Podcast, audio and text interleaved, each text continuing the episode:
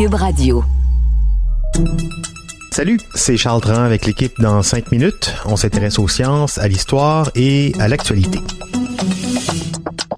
Aujourd'hui, on parle de couleurs. On s'émerveille souvent devant la beauté des couleurs de l'automne où les feuilles des arbres passent du vert au rouge et par toutes les nuances entre les deux en l'espace de quelques semaines. Mais saviez-vous qu'environ 4,5 de la population ne peut pas admirer ce spectacle. En effet, le daltonisme semble un handicap assez anodin, mais qui peut avoir de petites et grandes répercussions sur la vie de ceux qui en souffrent. Voici Sophie Croteau L'œil est composé de trois groupes de cônes, les rouges, verts et bleus, qui perçoivent les couleurs et toutes leurs combinaisons selon la lumière. Le daltonisme ou dyschromatopsie est une incapacité à distinguer certaines couleurs parce que les cônes de l'œil ne fonctionnent pas correctement ou sont tout simplement absents. La maladie se décline à plusieurs degrés selon quels comptes sont affectés, la version la plus commune étant la confusion entre le rouge et le vert, et la plus rare étant une absence totale de couleur et donc une vie en nuances de gris. C'est une maladie majoritairement héréditaire, mais qui peut aussi se développer avec le diabète ou la sclérose en plaques, ou même avec la prise de certains médicaments comme des antibiotiques. Elle est aussi plus présente chez les hommes.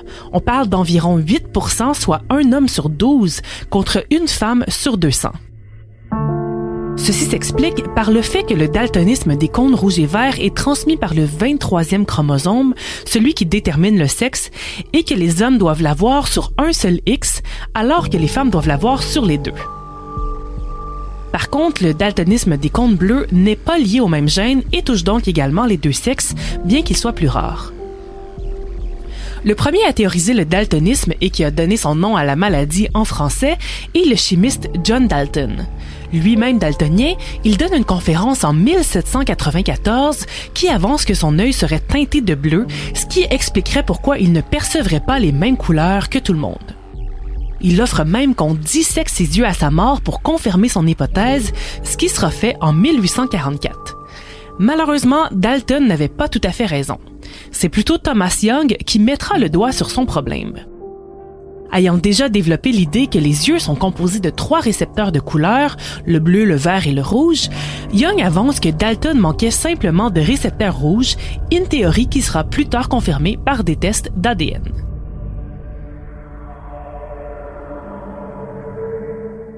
Si on a dû attendre jusqu'au 19e siècle pour qu'on commence à s'intéresser au daltonisme, c'est parce que la maladie avait jusque-là très peu d'influence sur le quotidien des gens.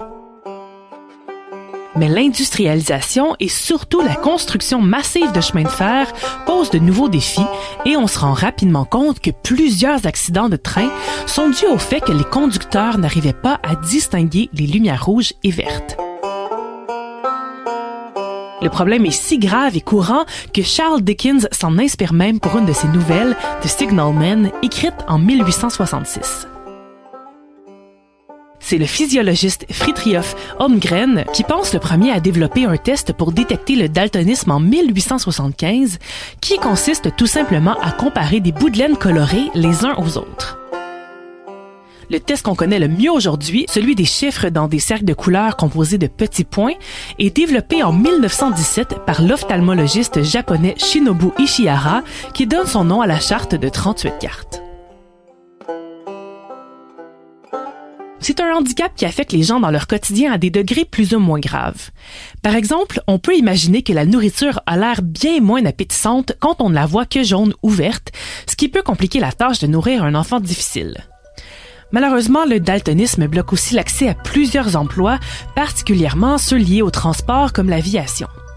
Il n'existe pas non plus de traitement pour la maladie, bien que des lunettes colorées puissent aider à corriger certaines couleurs en les rendant plus vibrantes. Récemment, une équipe de scientifiques de la University College London a toutefois fait un premier test sur deux enfants souffrant d'achromatopsie, soit une absence totale de couleur, en leur administrant une thérapie génique dans le but d'éveiller les photorécepteurs des yeux. Le traitement n'a pas pu régler leur daltonisme, mais leur a tout de même permis de mieux percevoir les contrastes. D'ici à ce qu'on trouve un traitement révolutionnaire, on peut faire des petits gestes d'accessibilité pour aider les 4,5% de la population qui souffrent de daltonisme, comme utiliser des formes différentes et non seulement des couleurs pour distinguer les contenus. Vous comprenez maintenant pourquoi sur les feux de circulation, le feu rouge est carré, le jaune losange et le vert rond. Associer des couleurs avec des formes ou des sons, c'est pas juste pour faire joli, c'est parce que ça évite aussi des catastrophes. Merci Sophie Croteau, c'était en cinq minutes.